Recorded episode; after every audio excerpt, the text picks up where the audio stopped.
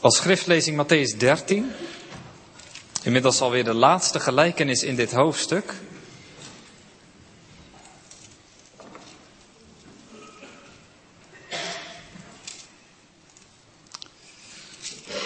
Dat is de gelijkenis van het visnet vanaf vers 47.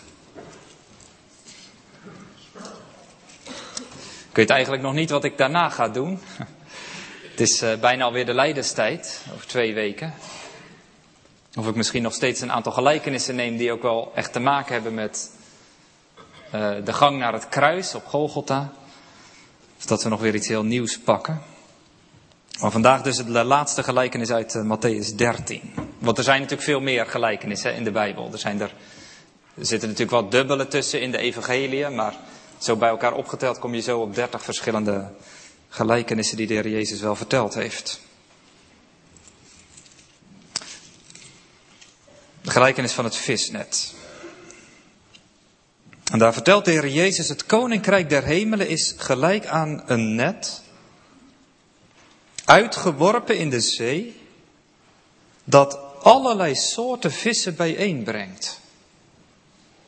En als dat net vol geworden is, trekken de vissers het op de oever. Ze gaan zitten en verzamelen de goede vissen in vaten. Maar de slechte gooien ze weg. En zo zal het zijn bij de voleinding van de wereld. De engelen zullen uitgaan en de slechten uit het midden van de rechtvaardigen afzonderen. En zij zullen hen in de vurige overwerpen. Daar zal gejammer zijn en tandengeknars. Jezus vroeg, en hebt u dit alles begrepen? En ze zeiden, ja, heren. Hij zei tot hen, daarom, iedere schriftgeleerde in het koninkrijk der hemelen onderwezen is gelijk aan een heer des huizes, die uit zijn voorraad nieuwe en oude dingen tevoorschijn haalt. Tot zover ook deze gelijkenis. Uitgangspunt, de gelijkenis van, de, van het visnet. Matthäus 13 is dat vers 47 tot 52.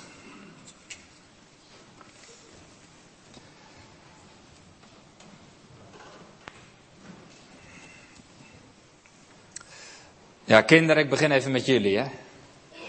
Als het over vissen gaat, ja, dan is het natuurlijk even de vraag of er vissers bij ons zijn. Zijn er kinderen die wel eens af en toe vissen thuis? Ja, paar. Je kunt natuurlijk, sommigen, die, die, jullie zullen echt een hengel hebben dan, hè? Dus een echte vishengel. Vistuig en zo en een koffertje met visdingen. Maar als je zelf geen, geen vishengel hebt, het is natuurlijk heel makkelijk te maken als je gewoon een keer met een stok en een nylon draadje, met een kurkje, dat die blijft drijven. En dat die uh, met een haakje eraan waar je iets aan vast doet. En, en dan kun je zo zelf een, een hengeltje maken om het te proberen. Maar ik dacht even voor de kinderen in de kerk die vissen. In de tijd van de Bijbel werd ook heel veel gevist. En, en de vissers, de, de discipelen waren ook vissers. Maar ja, die visten met een net. Achter een schip. Dat waren echte vissers van beroep. Dus ik dacht, ik ga voor jullie eens even uitzoeken. Kenden ze in de tijd van de Bijbel ook vishengels? Dat ze niet alleen met een net visten, maar dat ze ook met een vishengeltje konden vissen.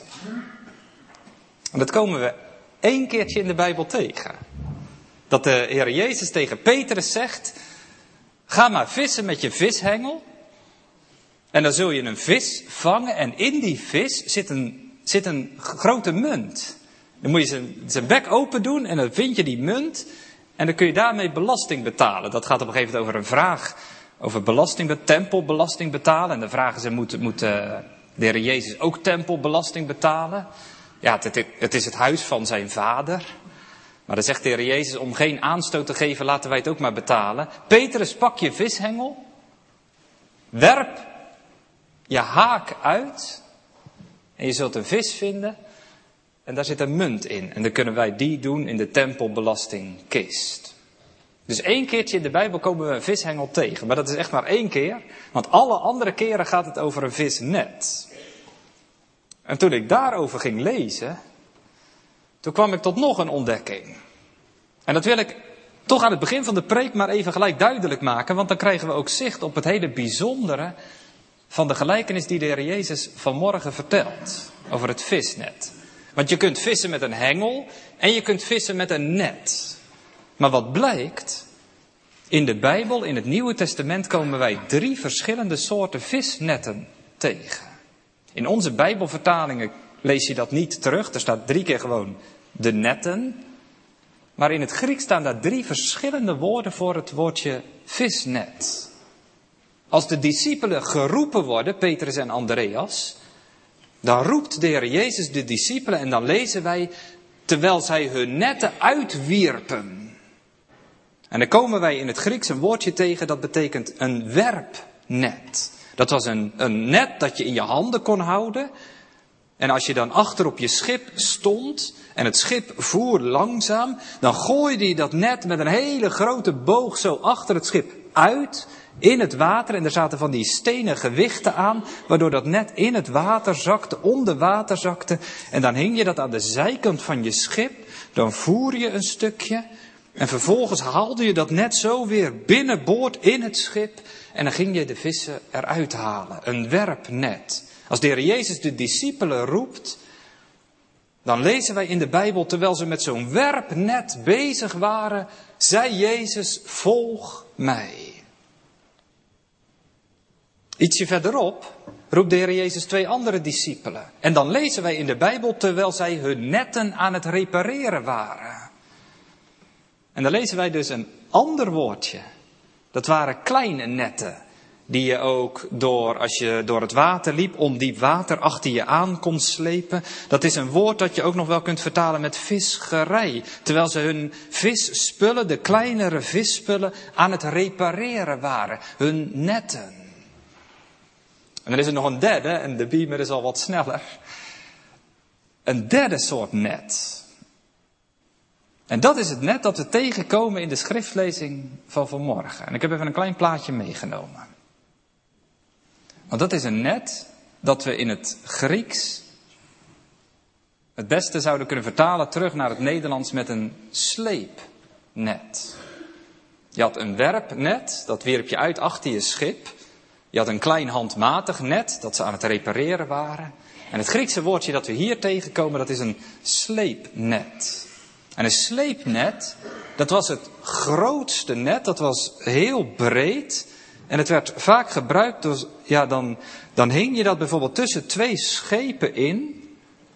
En dan liet je dat op de bodem zakken en dat net dat sleepte dan onder op de bodem, woelde van alles los, zodat die vissen in dat net kwamen en dan voeren die twee schepen zo een stukje gelijk op en dan zwommen die vissen zo in dat net. Maar goed, dan moest je twee schepen hebben om zo te kunnen vissen. Dus zo'n sleepnet werd vaak gebruikt voor, ja, als je, dan met één, als je maar één schip had, hoe, hoe moest je er dan mee vissen? Nou, dan deden ze dat zoals dat hier op het plaatje staat. Dan voeren ze met een schip een klein beetje van de wal af. Dan zetten ze op de wal een stevige paal diep in de grond. En dan maakten ze het net aan de ene kant vast aan die paal. Aan de andere kant maakten ze het vast aan dat schip. En dan ging dat schip met die, ja, dat net vast aan de paal, ging die zo zo'n halve cirkel varen. Helemaal totdat hij weer terug was aan de wal. En dan haalden ze die paal er weer uit en dan gingen ze een paar meter verderop, zetten ze die paal er weer in en dan zo met halve cirkels veegden ze, ja, visten ze zo meer dan leeg. Een sleepnet. Dat was het grootste van de netten. En terwijl de Heer Jezus dit vertelt, gebruikt hij dus het beeld van dit net. Een sleepnet. Zo'n schip dat een paar meter uit wal vaart en tussen de wal en het schip sleept dat net over de bodem om al die verschillende soorten vissen mee te nemen. Nou, dan kun je zeggen vanmorgen, dat is interessant. Tenminste, als je van vissen houdt, dat je zegt, nou, dat vind ik leuk om, om te horen, hoe dat in de tijd van de Bijbel ging. Maar ik vertel dit vanmorgen natuurlijk met een bijzondere reden. Waar vertelt de Heer Jezus deze gelijkenissen? Nou, dat, dan moeten we eigenlijk even terugbladeren naar, naar het begin van het hoofdstuk. Hoofdstuk 13, vers 1. Op die dag verliet Jezus het huis en ging bij de zee zitten, het meer van Galilea. En veel menigte verzamelde zich om hem heen, zodat Jezus in een schip ging zitten. En heel de menigte stond voor de oever. En hij sprak veel dingen toren tot gelijkenissen. Met andere woorden, de Jezus is begonnen aan de oever. Het wordt heel druk met mensen, dus de Jezus zegt, ik moet in het schip gaan om een stukje uit wal te gaan. En vanaf dat schip gaat hij tot de mensen vertellen al die verschillende gelijkenissen. En dan eindigt hij met een gelijkenis over zo'n sleepnet. Zoals ze dat heel vaak zien. Een schip die een paar meter uit wal ligt, waar tussenin dat sleepnet hangt. Terwijl Jezus vertelt over dat koninkrijk der hemelen, gebruikt hij een beeld waar hij zelf nu onderdeel van uitmaakt. Dit is niet over een zaaier die iets verderop loopt. Of over een mevrouw die bezig is brood te maken ergens in een van de huizen in de buurt. Het waren alledaagse beelden. Maar dit is een beeld dat komt helemaal dichtbij. Dit is nu bezig. Terwijl Jezus vertelt over dat koninkrijk der hemelen. Je ziet als het ware dat net door de zee gaan. En de mensen, ik kan me zo voorstellen, terwijl ze naar Jezus kijken, die in dat schip is, dat schip dat op de golven heen en weer gaat. Dat kabbelende water ertussenin, dat ze zo even voorover buigen, kijken in dat water alsof ze echt even dat net bezig zien. Jezus die vertelt over een sleepnet. Zo dichtbij komt die laatste gelijkenis. Ik zou bijna zeggen, het koninkrijk der hemelen kan niet dichterbij komen dan zo. Hij is er nu mee bezig. En ik denk, we mogen dat zelfs nog wat dichterbij halen. Hij is daar nu mee bezig. Terwijl wij hier zitten en, en de schrift open gaat en dat woord van de Heer Jezus wordt verkondigd, is de Heer Jezus bezig dat sleepnet door de wereld heen te trekken. Terwijl Jezus spreekt, vertelt en verkondigt. Dat is niet alleen toen en daar. Door de kracht van de Heilige Geest vertelt, verkondigt, preekt Jezus tot op de dag van vandaag. En hij zegt tegen u, het koninkrijk der hemelen is gelijk een sleepnet. Mag ik er gelijk een les uithalen? Jezus zegt niet, het koninkrijk der hemelen is gelijk een hengeltje die er af en toe eentje uithaalt. Hij zegt ook niet, het koninkrijk der hemelen is gelijk zo'n werpnet die je achter een schip hangt en aan boord houdt. Het koninkrijk der hemelen is gelijk zo'n sleepnet. Dat allergrootste van de netten, dat was een net die kon je niet eens aan boord van je schip binnenhalen. Dat was een net dat moest je naar de oever brengen en dat kon je alleen op wal binnenhalen. Zo'n groot net. Geen hengel, geen klein visnet, wat je aan het einde van de dag eens vraagt, en nog wat gevangen?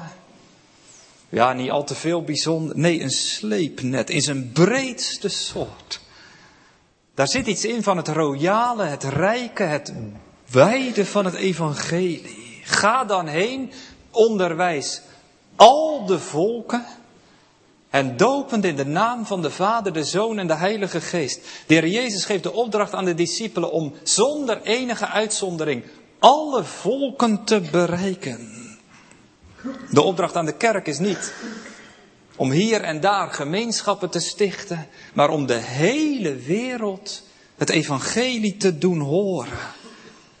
En Petrus de visserman zal later in een van zijn brieven schrijven, de Heere vertraagt de belofte niet, zoals wij dat soms traagheid beschouwen, maar hij heeft geduld met ons en hij wil niet dat enige verloren gaan, maar dat allen tot bekering komen.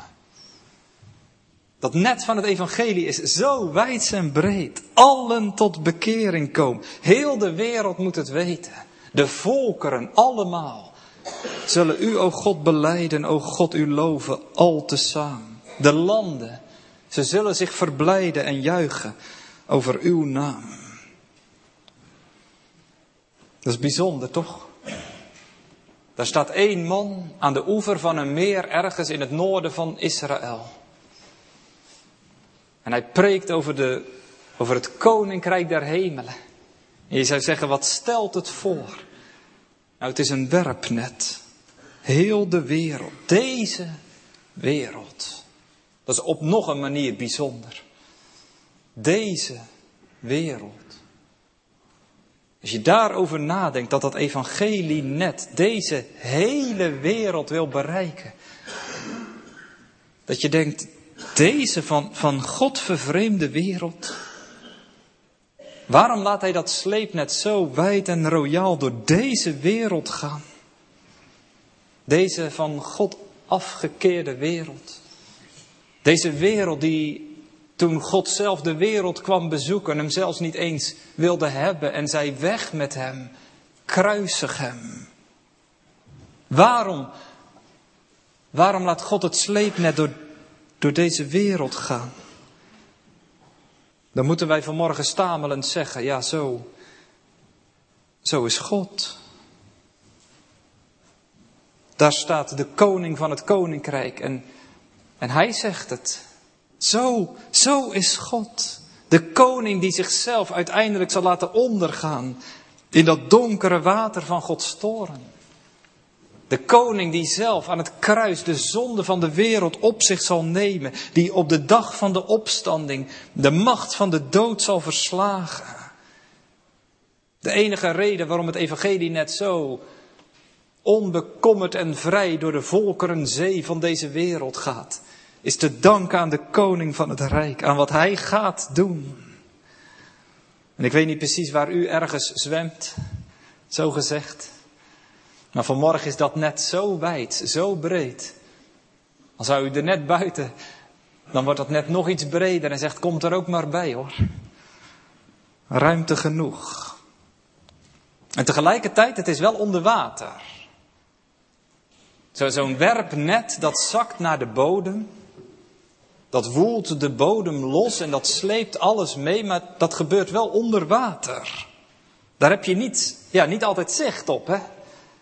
Soms als het heel helder water is, maar ja, als die grond een beetje wordt omgewoeld en, het wat vertroebeld is, dan kijk je wel eens eventjes en dan probeer je te kijken in dat net en hoe zal het eruit zien. Maar, maar ja, dat, is, dat heeft iets van, van dat we er niet bij kunnen, onder water. Net als dat reizen van dat brood. Dat je er niet halverwege eens eventjes in kunt kijken van en hoe reist het al en, en doet het gist zijn werk. Je moet het overgeven. Dat net wordt uitgeworpen, het sleept over de bodem, neemt allerlei soorten vissen mee, staat er.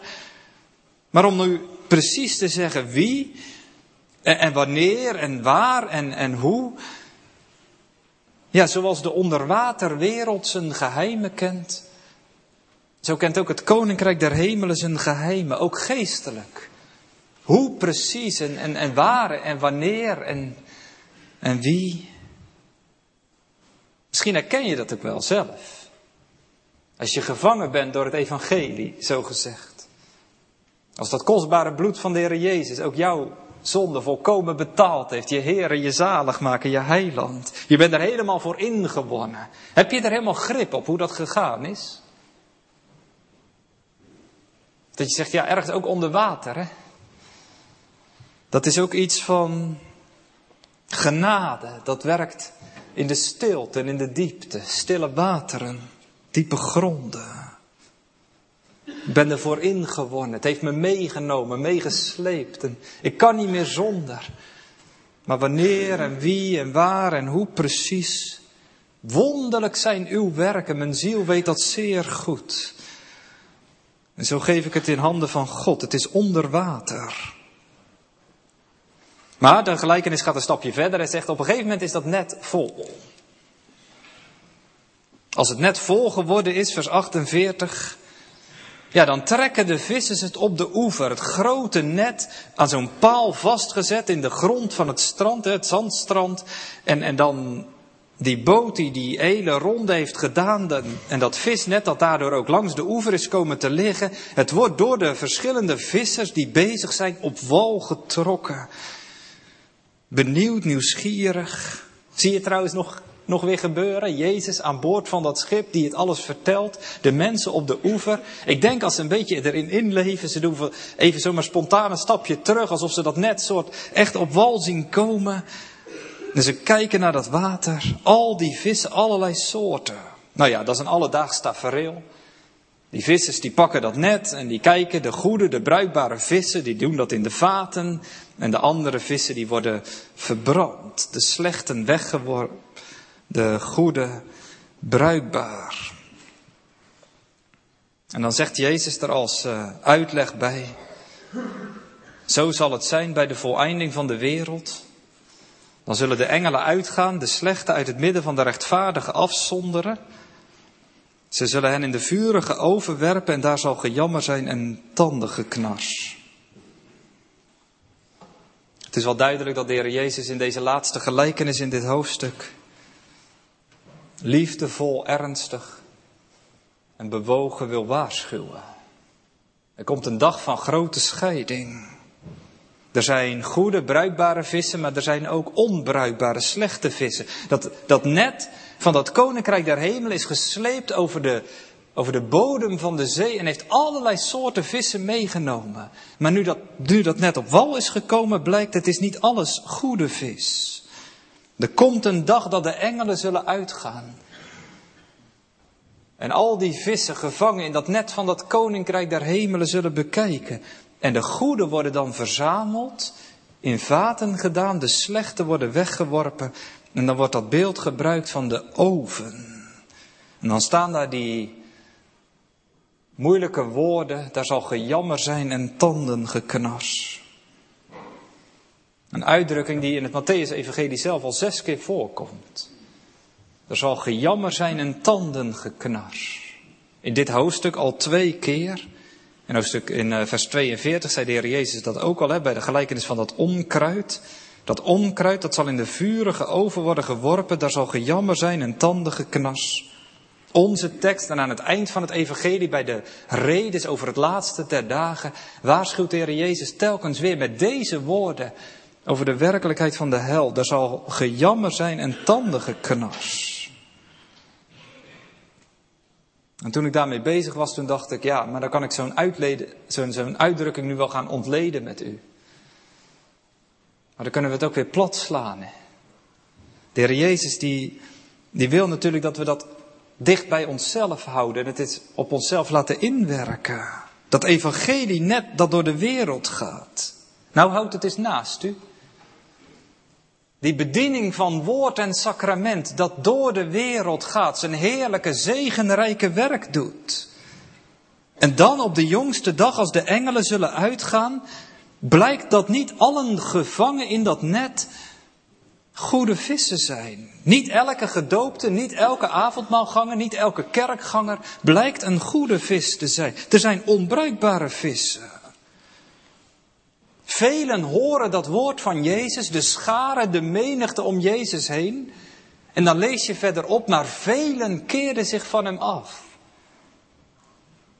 Of in de brieven van het Nieuwe Testament een Demas, een zekere Simon, tot geloof gekomen, gedoopt, het woord gehoord, ingezet voor de christelijke gemeente. En dan lees je later, ze hebben de tegenwoordige wereld weer lief gekregen. En dan moet Paulus zeggen, ik heb hem aan de Satan overgegeven. Niet al die vissen binnen dat koninkrijk der hemelen blijken goede vissen te zijn. Er zal worden uitgehaald.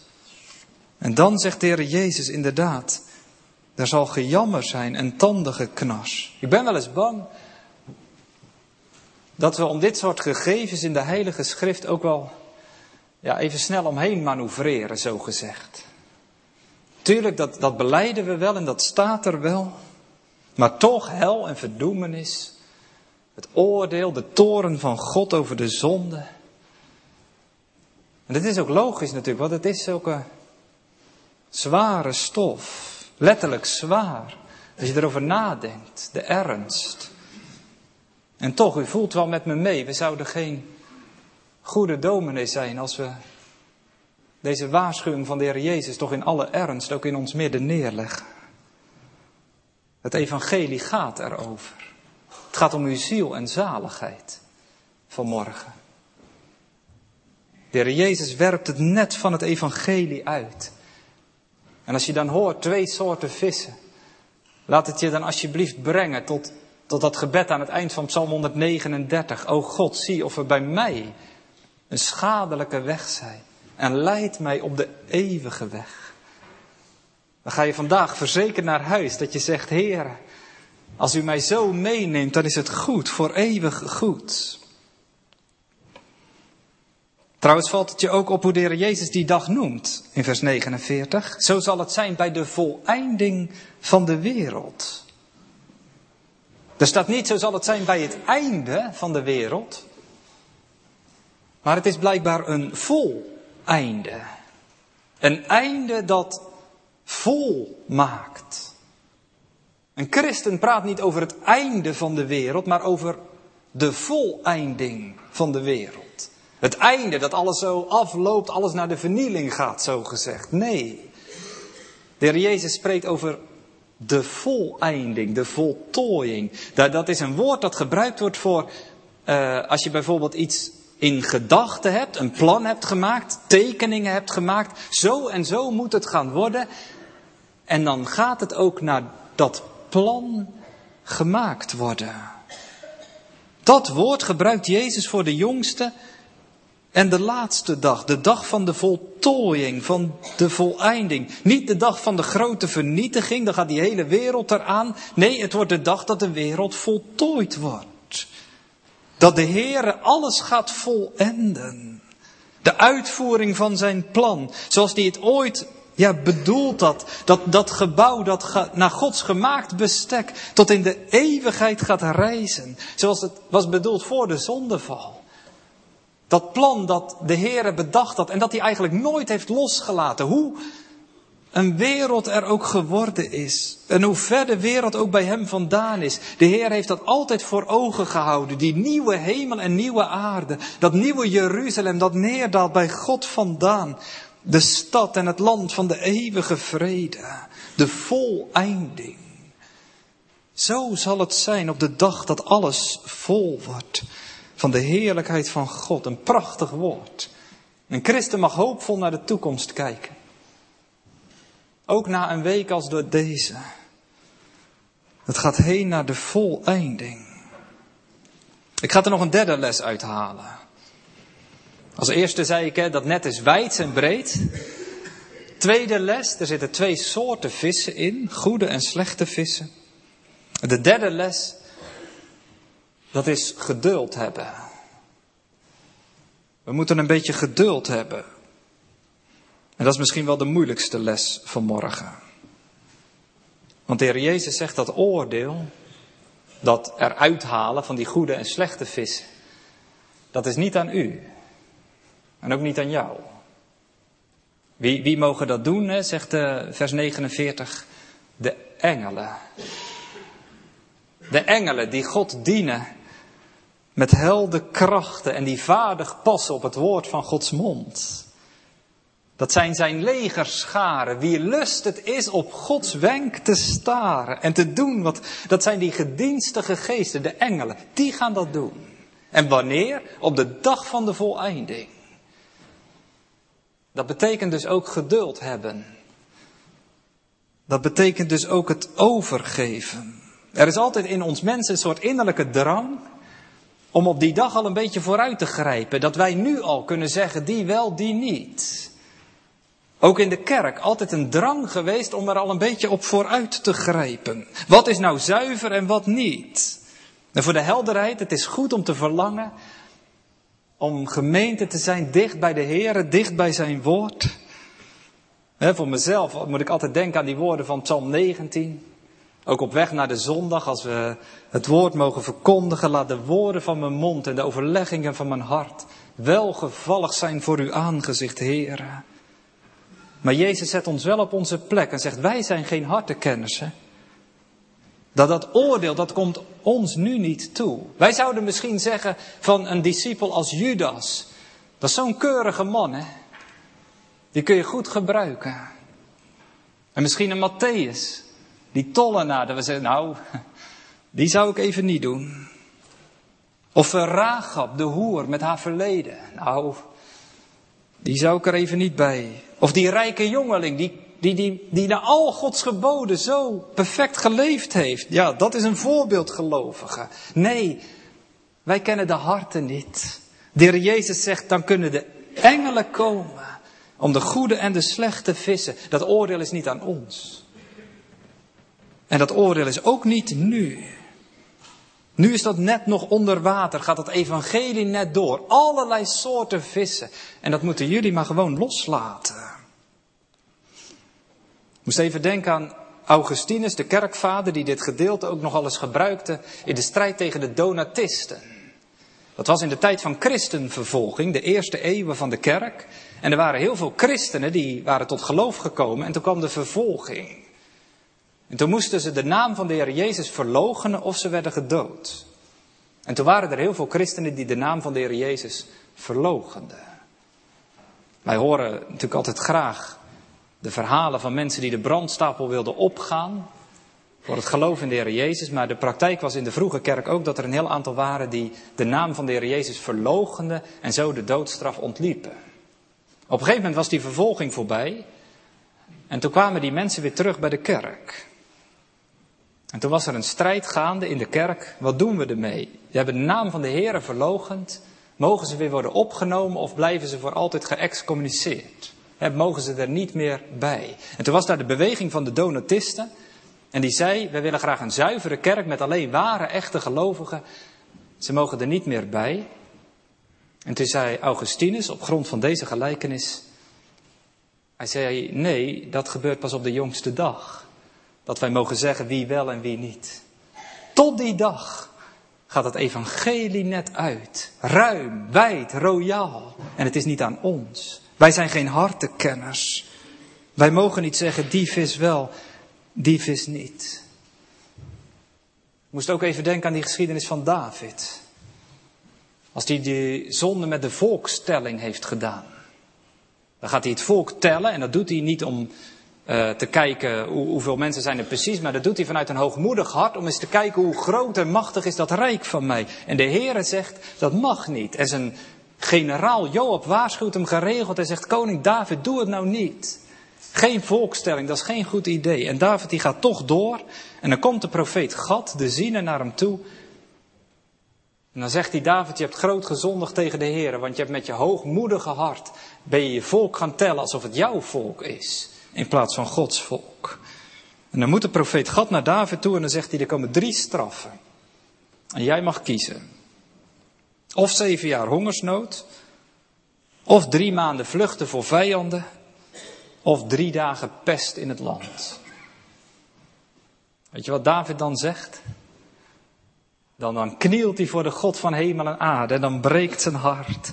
En dan zegt David tegen de profeet, het benauwt mij zeer hij zegt, maar laat mij toch in de handen van de Heere vallen. En niet in de handen van mensen. Laat mij alsjeblieft in de handen van, van de Heere vallen. En niet in de handen van mensen. Laat mij niet in mensen handen vallen. Zeg je het mee? Mensenhel is ijdelheid. Laat me niet vallen in de handen van mensen. Hoe het ook is. En maar alstublieft, mag ik dan in die handen van de Heere vallen, die barmhartig en genadig is. Laat me vallen in de handen van de levende God. En niet in de handen van mensen. Het oordeel van de Heer is zoveel eerlijker. Zoveel genadiger ook dan wij vaak oordelen over elkaar. daarom de derde les van deze gelijkenis is geduld. Geduld hebben met, met elkaar. Geduld hebben met al die verschillende vissen in dat koninkrijk der hemelen. Laat me niet in de handen van mensen vallen. De Heer Jezus zegt, de scheiding komt u niet toe. Dat zal ik doen. Ik zal mijn engelen gebieden. En tot die tijd laat het tezamen opgroeien. Tot de dag van de oogst. Laten ze samen zitten in dat net van het evangelie. Wat ben je onrustig in je lot? Berust in zeren welbehagen. Kijk, dat doet de Heer Jezus natuurlijk ook voor zichzelf. Want hij staat daar in dat schip en de mensen, de, de, de mensen om hem heen zijn ook wel ja, vol verwachting, vol uitzien. En nou gaat dat koninkrijk der hemelen uh, echt gestalte krijgen. En hij ziet misschien ook wel sommige van die mensen staan en die denken, nou komt de Heer Jezus en hij gaat met de wan in zijn hand even door de, door de wereld heen. En hij gaat die slaan, die slaan, die. En Jezus zegt, nee, dat gebeurt pas op de jongste dag. De dag van de voleinding. Jullie hebben misschien de verwachting, nou gaan we het krijgen. De, Romeinen, nu, nu gaat de Heer ingrijpen. Nee, het is onder water. Voorlopig neemt dat net nog alles mee. Het is, het is dat nederige beeld. Zoals al die gelijkenissen dat nederige beeld van, van de Heer Jezus laten zien. Zijn gang door de wereld is een gang onder water. Zoals een zaaier uitgaat om te zaaien. En al die zaadkorreltjes. En ja, wat doet het? Zoals er onkruid tussen doorgroeit. Zoals mosterdzaad, zo'n heel klein zaadje. Maar het groeit uit tot een grote boom. Zoals, zoals deze in een brood. Onzichtbaar haast, maar het groeit uit tot iets groots. Een schat in de akker. Je moet er zo op stuiten. Een parel van grote waarde, verborgen in de diepte van de zee. Het koninkrijk der hemelen is gelijk een visnet. Breed en royaal neemt het alles mee wat het mee kan nemen. En op de dag van de voleinding zal wel blijken. En tot die tijd, geduld. Het oordeel is aan de Heer. Heeft u het begrepen? Vraagt Jezus hè, aan zijn discipelen. En aan de menigte. Hebben jullie het begrepen? Zoals je misschien als ouders wel eens thuis komt, heb je een beetje begrepen waar de preek over ging. Wil je toch even weten, hè? wat vangen ze er nou van op? Zo vraagt Jezus aan zijn discipelen, hebben jullie het begrepen? Want dit, dit woord moet de wereld in. Hebt u het begrepen? En dan zeggen zij, eigenlijk heel, heel vrijmoedig, vers 51, ja, Heer. We hebben het begrepen. We hebben de les eruit geleerd. En dan zegt Jezus, daarom, iedere schriftgeleerde in het koninkrijk der hemelen is gelijk aan een heer des huizes, die oude en nieuwe schatten tevoorschijn haalt. Een schriftgeleerde is hier positief. Hè? Dat is iemand die, die thuis is in het woord van God. En wat doet hij? Die haalt oude en nieuwe schatten tevoorschijn. Dat doen we natuurlijk als we het woord van God openen. Dan halen we oude en nieuwe schatten tevoorschijn. Maar hier bedoelt de Heer Jezus denk ik vooral de oude schatten die Israël met zich meedroeg in de Torah, in, in het woord van God, in het Oude Testament. Maar dat de Heer Jezus nu vertelt over dat koninkrijk der hemelen. Dat hij zegt, en nou komen er nog nieuwe schatten bij. Zeven keer heb je mogen horen over dat koninkrijk der hemelen. Oude en nieuwe schatten. Draag ze mee als een schat. Als een voorraad. Oude en nieuwe dingen die tevoorschijn komen. Gemeente tot slot.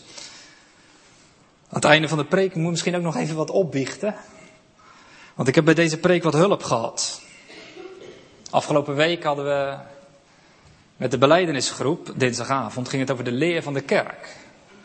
En in dat hoofdstuk kwam dit gedeelte uiteraard ook langs. En toen dacht ik, laat ik twee dingen combineren.